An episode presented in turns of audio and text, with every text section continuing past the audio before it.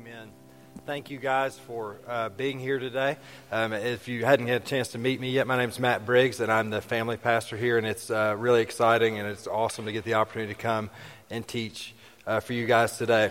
So, if you've been here the last few weeks, um, you've uh, David kind of introed us earlier, but if you've been here the last few weeks, um, we've been talking about the, the disciples' discovery process of who Jesus is. They're walking through trying to figure out who Jesus is. They've discovered him as teacher, as prophet, and last week through the feeding of the thousands and the healing of the blind man, they're finally coming to the realization that Jesus is truly the Messiah, that Jesus truly is the one they've been waiting for, that Jesus is the one that the prophecies had foretold. And so, as we get to this point in this series, we think, man, disciples finally have it figured out. Like they're finally on the right track. They're finally where they need to be. They're, they're finally going to just blindly follow Jesus. They're finally going to step out and do what God has called them to do. But uh, as you already know, that's not really the case, and they've still got so much going on and so much to work through in their relationship with Jesus that they're walking with. So let's read a little bit in our uh, passage today. We're going to begin in Mark 8, uh, verses 31 through 33. He began to teach them that the Son of Man must suffer the things and be rejected by the elders, chief priests, and teachers of the law, and that he must be killed, and after three days rise again. he spoke plainly about this, and Peter took him aside and began to rebuke him. But when Jesus turned and looked at his disciples, he rebuked Peter. Get behind me, Satan, he said. You do not have in mind the things of God, but the things of men. Okay, so you remember at the end of last week's sermon, Peter talks about, he says, Yes, you are the Messiah. You are the one that has come. You're the one that's fulfillment of prophecy. And then just like three verses later, Peter's like, Never mind, I'm going to rebuke you now. Like, it's like, and it's totally not surprising for Peter if you know Peter's character, if you've ever studied the Bible and studied who Peter was and what his personality was like. This was not an uncommon thing for him to kind of spout off at the mouth. It's crazy to me. So, so, one moment you're saying, Yes, Jesus, I believe that you're the Messiah. And in the next moment, Jesus tells you something that you don't like, and so you automatically rebuke him. That's crazy to me. But here's the thing he and the disciples had an expectation problem, they, they were not getting what they were expecting. No one, especially not them, thought that Jesus would die. So when he talked about dying, this was a huge problem for them. Like the death to them implied weakness. You know, they thought they were going to have a great military leader come. And so this death implied weakness. This death implied losing. This death and this Messiah were supposed to be mutually exclusive. You could be the Messiah or you could die, but not both. And so they, they, in one moment, they, in one sense, think, yes, he's the Messiah. And in the next moment, he says, but I'm going to die and be, rose, be risen again. And they're like, those two statements don't make sense to us. And Peter just speaks for the group when he says that. They thought the Messiah, as David talked about last week, was going to be a conquering king. They had put all these false expectations on what they thought the prophecy said and who they thought the Messiah was going to be, and that he was going to come and he was going to restore the earthly kingdom of David. And here's one of the things that was cool to me as I was studying this. Like it's when you think about the disciples and you think about all they had studied, and they had been in the synagogues, they'd been in the church, and the Pharisees had been that way. The Pharisees had been known the law their whole life, okay? And so when we look at the Old Testament, we know that in the Old Testament there are tons and tons and tons of prophecies that talk about Jesus. And they talk about who Jesus is going to be. They talk about how he's going to suffer. They talk about how he's going to die and how he's going to rise again. Like we see that all throughout the scriptures. So my whole life, until genuinely, probably the last couple weeks, I thought, how could they not connect the dots on this? Like, why were they so surprised by this thought of death? Why were they so surprised about this idea of a, of a Jesus, of a Messiah that would come and serve and die? Why was this so surprising to them? And I'm going to get into that in just a moment. But first of all, I want to read one of these Old Testament prophecies that clearly shows um, the Messiah that, he, that he's going to be. That's a clear messianic prophecy. And this would have been one they would have all been very familiar with. And, and I'm going to read it in its entirety. And, uh, and what's cool about the scripture is like when we read the scripture, like sometimes the things that I say may not be right or may not be perfect, but when I read the Word of God, I know that it is perfect and it's living and active. So when we read the scripture together, this is a time where we can know that God is speaking and what, what God wants us to hear is being said. So let's listen here for Isaiah 53. We're going to read, read it in its entirety. Who has believed our message, and who has the arm of the Lord been revealed? He grew up before him like a tender shoot, and like a root coming out of dry ground. He had no beauty or majesty to attract us to him, nothing in his appearance that we should desire him. He was despised and rejected by mankind, a man of suffering and familiar with pain. Like one from whom people hide their faces, he was despised, and we held him in low esteem. Surely he took up our pain and bore our suffering. Yet we considered him punished by God, stricken by him, and afflicted. But he was pierced for our transgressions, he was crushed for our iniquities. The punishment that brought us peace was on him, and by his wounds we are healed. We all, like sheep, have gone astray. Each of us has turned to our own way, and the Lord has laid on him the iniquity of us all. He was oppressed and afflicted, yet he did not open his mouth. He was led like a lamb to slaughter, and as a sheep before its shearers is silent, so he did not open his mouth. By oppression and judgment he was taken away. Yet who of his generation protested? For he was cut off from the land of the living. For the transgression of my people he was punished. He was assigned a grave with the wicked, and with the rich in his death, though he had done no violence, nor was any deceit in his mouth. Yet it was the Lord's will to crush him and to cause him to suffer. And though the Lord makes his life an offering for sin, he will see his offspring and prolong his days, and the will of the Lord will prosper in his hand. After he has suffered, he will see the light of life and be satisfied. By his knowledge, my righteous servant will justify many, and he will bear their iniquities. Therefore, I will give him portion among the great, and he will divide the spoils with the strong, because he poured out his life unto death, and was numbered with the transgressors. For he bore the sin of many and made intercession for the transgressors. Okay, so when we read this passage, we have all of your church history and all that you know and all the times you've attended church and all the times you read this. Like, it's super clear to us that this passage is talking about Jesus because we know the rest of the story, right? We know what happens next. But what's crazy to me that I didn't know is that Nowhere before the New Testament was the suffering servant identified as the Messiah. Those two things were not connected. There was no interpretation of that.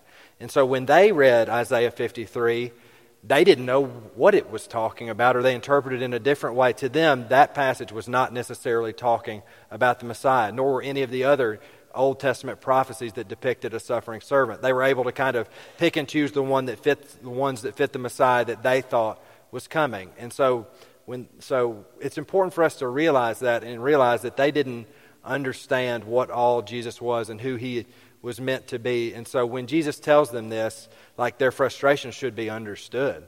Like their frustration should be, or their bewilderment or their confusion should be something that we can understand because they just, the scripture was just not interpreted that way in that time yet.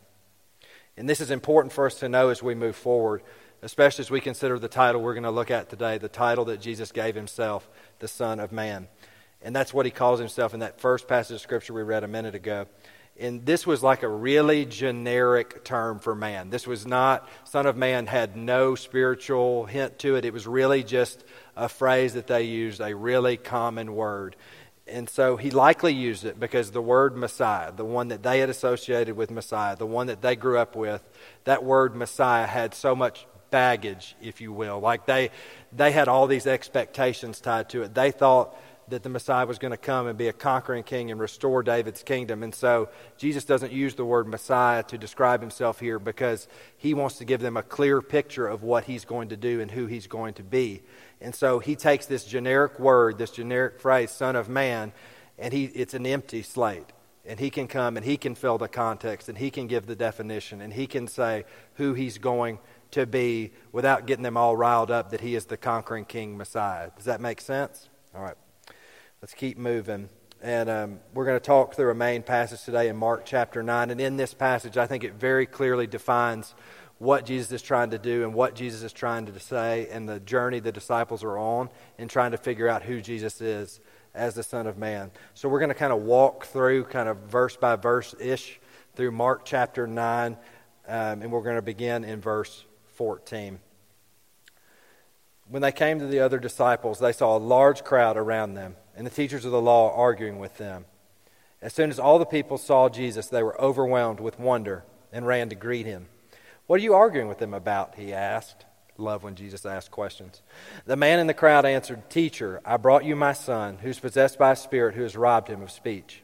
Whenever it seizes him, it throws him to the ground. He foams at the mouth, gnashes his teeth, and becomes rigid. I asked your disciples to drive out the spirit, but they could not. So we see Jesus here walking up on a crowd.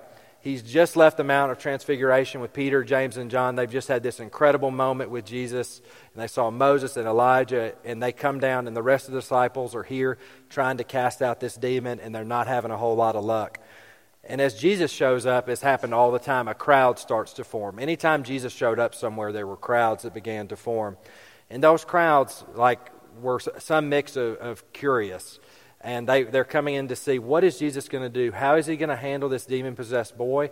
How is he going to handle his disciples? How is he going to handle all that's going on around him?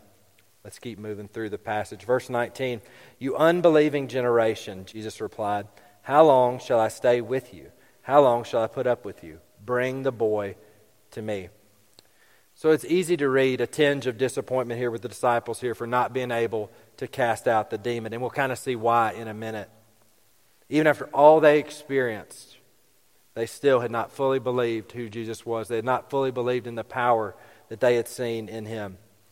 And you know, like it's easy to look at the disciples and think, man, they just they just stink, man. Like they just can't figure this out. Like they have seen over and over and over again God feed the 5,000. They've seen this Son of God, this Messiah. They've seen him heal the sick, raise the dead. They've seen this over and over and over again, and yet they still don't get it. They still don't have enough faith to believe. But isn't that true of us, like very often in our lives, that we look like Jesus has done so much for us? We forget all the things He's done. We forget all the times He moved and worked. And we live in such a way, even sometimes, that we forget what He's done for us in salvation. We forget that work He did for us on the cross. But here's the cool thing and this is how Jesus is going to work in the disciples in a second. But Jesus doesn't leave us there in that forgetfulness. He doesn't leave us there in that disappointment. Because of his great love for us, he brings us along, helps us remember, and draws us closer to him. And this is what he's going to do with his disciples here. Let's keep moving through this passage. So they brought him. When the spirit saw Jesus, the evil spirit saw Jesus, it immediately threw the boy into a convulsion. He fell to the ground and rolled around, foaming at the mouth. Jesus asked the boy's father, How long has he been like this? From childhood, he answered. It has often thrown him into the fire or water to kill him. But if you can do anything, take pity on us and help us. Like I said a minute ago, it's always cool when Jesus asks questions like this one because so we know that Jesus is the Messiah and we know that Jesus is fully God and fully man. And so we know in the scriptures that any time that Jesus asks a question, he's not asking the question to find information. Like he knows the answer to the question. He's asking the question for the hearers, he's asking the questions for the people around him. There's a purpose in every question Jesus asks. And I think one of the reasons that he does that, one of the reasons he asks questions, is a mark of his humanity. Because we ask questions all the time. Like you wouldn't, you wouldn't walk up on a guy convulsing on the ground and be like, "Oh, this is normal." Like you'd walk up and say, "What's going on here?" And so Jesus, in his humanity here, as the Son of Man, says, "I'm going to be here with you in this moment. I'm going to walk humanly with you into this moment, out of genuine love and concern for his fellow man." And remember, this dad that's brought this son is just part of the crowd. He hasn't been following Jesus. He just has heard about him and he knows that he's heard rumors of all these things that he's done. And so he just figures it's worth a shot. He just figures that might as well give it a try. It's a last ditch effort, it's a moment of desperation for the father. And so he says, If you can do anything, please help my son. Let's see Jesus' response to the Father here in verses 23 and 24. If you can, says Jesus, everything is possible for one who believes. Immediately the boy's father exclaimed, I do believe. Help me overcome my unbelief. I think this unbelief in this man's heart is that he recognized is something that the disciples were definitely experiencing in this moment. So remember, the disciples are here listening too. The crowd is here listening too. So when Jesus says to the man, when he says this to the man about his unbelief, he's also saying this to his disciples. They still had so much doubt about Jesus. They didn't believe the prophecies about his death and resurrection. They didn't believe in the full extent of his power. As he's telling the Father to believe, so he is speaking to disciples, telling them to believe in everything he'd been telling them about being the Son of Man, the suffering servant who pays the ransom of the world. He's saying, You can believe me. I don't know how many times I have to say this, but you can believe me. Lay your expectations down, lay your preconceived notions down, and just believe me. And I love the Father's response to Jesus here. Like Jesus is saying this, he's saying this about just believe. Anything is possible if you believe in what I've said. If you believe my words, you believe in who I am. And so remember, Jesus is saying this not just to the not just to the man, but to the disciples. And so I love the Father's response here. I love, I love it. He says, Okay, help me with my unbelief. Like it's crazy to me that immediately he believed what Jesus said and said, Okay, help me with my unbelief. I don't believe. Help me to believe. So many times, knowing all we know about Jesus, we still refuse to believe what's right in front of our faces. We need to take the attitude of this Father here and say, God, help us to believe. We know that the Scripture says that without faith it's impossible to please God. Without this belief like this, it's impossible to please God. It doesn't say that it's difficult, it doesn't say that it's unlikely, it says that it is impossible to please God. So when Jesus is talking to the disciples and he's talking to this Father, he is saying, All you have to do is believe. And the Father says, I don't believe. Help my unbelief. Let's keep reading, see how Jesus responds to the faith of the Father here. When Jesus saw a crowd running to the scene, he rebuked the impure spirit. You deaf and mute spirit, he said, I command you, come out of him and never enter him again. The spirit shrieked, convulsed him violently, and came out. The boy looked so much like a corpse that many said, He's dead. But Jesus took him by the hand and lifted him to his feet, and he stood up. So here's the miracle Jesus responds to the faith of this father and casts out the demon and raises the boy up. This validates his own power as God, and it validates the claims that he's making of himself as the Son of Man. He's standing before the people. They're believing him. They believed him as a prophet. They believed him as a teacher. They believed him as the Messiah last week, as we talked about. And he's proving once again that he is not who they thought he was going to be. They thought he was going to come riding in and lead the armies of Israel and put them back on top. They didn't think he was going to be a traveling street preacher, healing and serving and preaching about a heavenly kingdom. Once again, he is filling that phrase, Son of Man, with his own definition and his own context, helping them redefine in their own hearts who they thought Jesus was going to be, who they thought the Messiah was going to be. And as he redefines that for them, you'll see them begin to move towards that belief, at least a little bit. Verses 28 and 29. After Jesus had gone indoors, his disciples asked him privately, Why couldn't we drive it out? He replied. And he said, This kind can only come out by prayer. And some translations say prayer and fasting. I think here, rather than a moment of calling them out here for their unbelief or lack of prayer, he's teaching them how to cast out demons. This is a biblical principle about not only how to cast out principles, but about prayer and about the value and the importance of prayer. Listen to what the Bible says in 1 John 5 14 and 15 about approaching God and about prayer. This is the confidence we have in approaching God that if we ask anything according to His will, He hears us. And if we know that He hears us, whatever we ask, we know that we have done what we asked of Him. Prayer is such a quiet act. You know, and they thought the Messiah, again, as we've mentioned several times today, and I feel like I keep drilling this point, but they thought the Messiah was going to be a conquering king. And so, like, for him to say, the most important thing you can do is to pray. Like to them, like they thought he was going to come in with a sword, but instead he says, No, we're not going to take up our swords. We're going to get on our knees and we're going to talk to God. So this picture is a totally different thing for them than they thought that Jesus was going to be. And so what Jesus continues to show them is that the suffering servant, not the conquering king Messiah, is the one they're looking for. This one who heals the sick, the one who raises the dead, who, the one who lives among the people, the one who travels and preaches. This is the Messiah that they've been looking for, one that values prayer more than battle, one that, that believes in faith more than power. Listen here, more than political power. Listen here as we finish up this main passage in verse 30 and 32. They left that place and passed through Galilee. Jesus did not want anyone to know where they were because he was teaching his disciples. he said to them, The Son of Man is going to be delivered into the hands of men. They will kill him, and after three days he will rise. But they did not understand what he meant, and they were afraid to ask him about it. Okay, so maybe they didn't get it. Um, so again, after this great healing, he escapes the crowd. And again, not wanting people to mount an army, he wants to teach this in this moment. He wants to teach them about who the Messiah is. And so he escapes to this, this anonymous place and this into hiding and to redefine to his disciples again, like for the hundredth time, what it means to be the suffering servant, what it means to be the Messiah that they're really looking for, the Son of Man.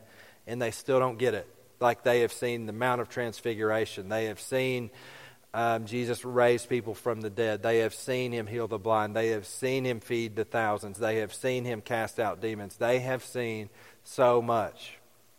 And yet, when Jesus says, Hey, listen, guys, listen, I need you to hear me, like I'm going to die, like I am going to have to die and be and rise from I'm going to die and I'm going to rise again. Like you need to get this. You need to understand this. I know this is not what you want to believe, and so I'm just going to keep saying it over and over again until you believe me. You ever do that with your kids or with another person like so you just keep speaking. You say maybe one day they will it will just click and connect. And I think Jesus here is saying maybe one day maybe this will click and connect.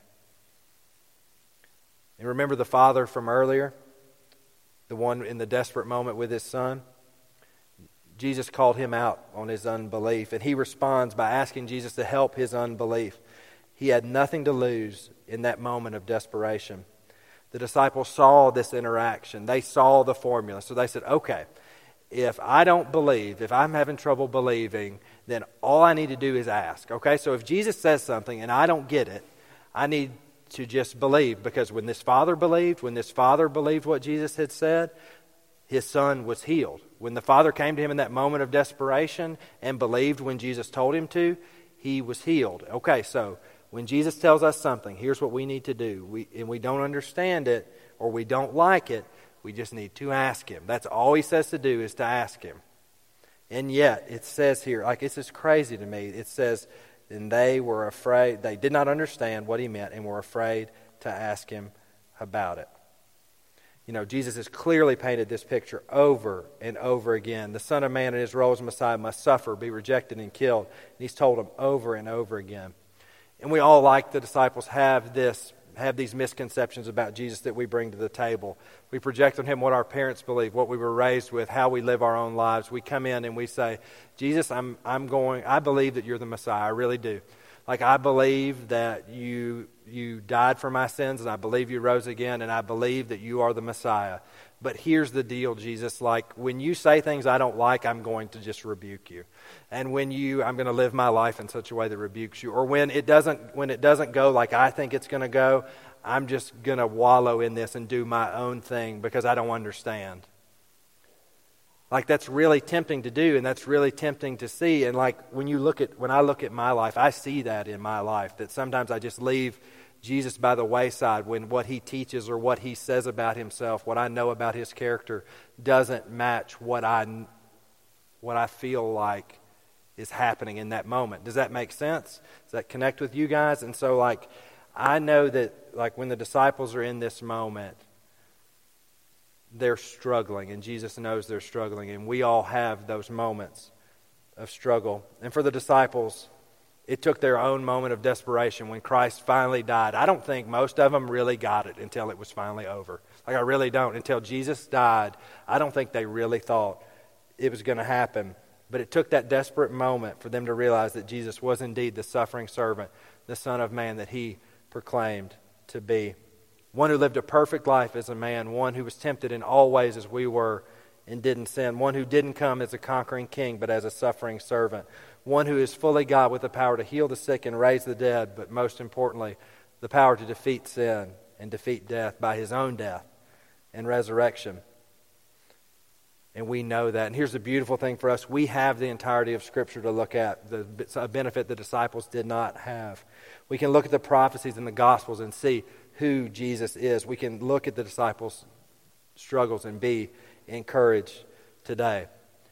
Guys, don't wait for that moment of desperation to believe what Jesus says about himself. Don't wait for that rock bottom moment to say, okay, this is when I'm going to start believing who Jesus is. You know, the Father, it was a last ditch effort to say, Jesus, help my son. And for the disciples, they didn't realize who Jesus was until after he had died.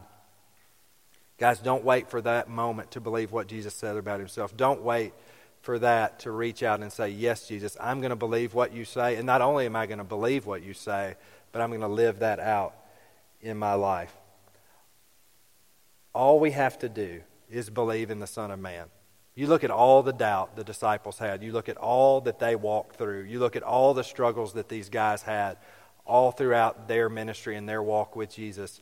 And yet, Jesus still used them to build the entire church. Peter denied Jesus three times, right? At, you know, and he still used him to be the rock on which he built his church. So when you go through moments of struggle and you don't believe who Jesus says he is, look at the disciples, be encouraged, and say, Jesus, help my unbelief.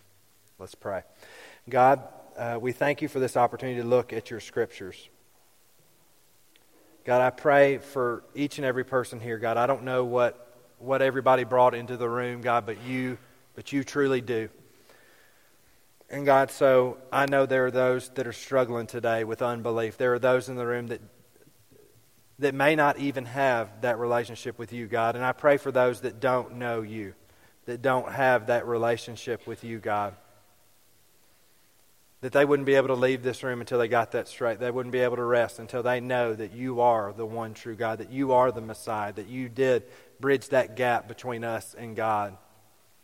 And God, for those of us that do know you this morning, those of us that, whether we've known you a long time or, or just a little while, God, I pray that we would believe what we've seen you do in our lives and we'd believe in who you say you are. We would believe in your character today, God, and we would step out in faith because of that belief, God. And in moments of struggle, those are going to be there. I pray that we would have the boldness and have the courage to say, hey, I need help. Help me to believe, Jesus. God, I pray for those in those desperate moments, God. We thank you that you are a God that reaches out in desperate moments. God, for those that are in those desperate moments, God, I pray that you would reach out, touch them, speak to them, and they would do business with you in these moments. God, we ask all this in your name.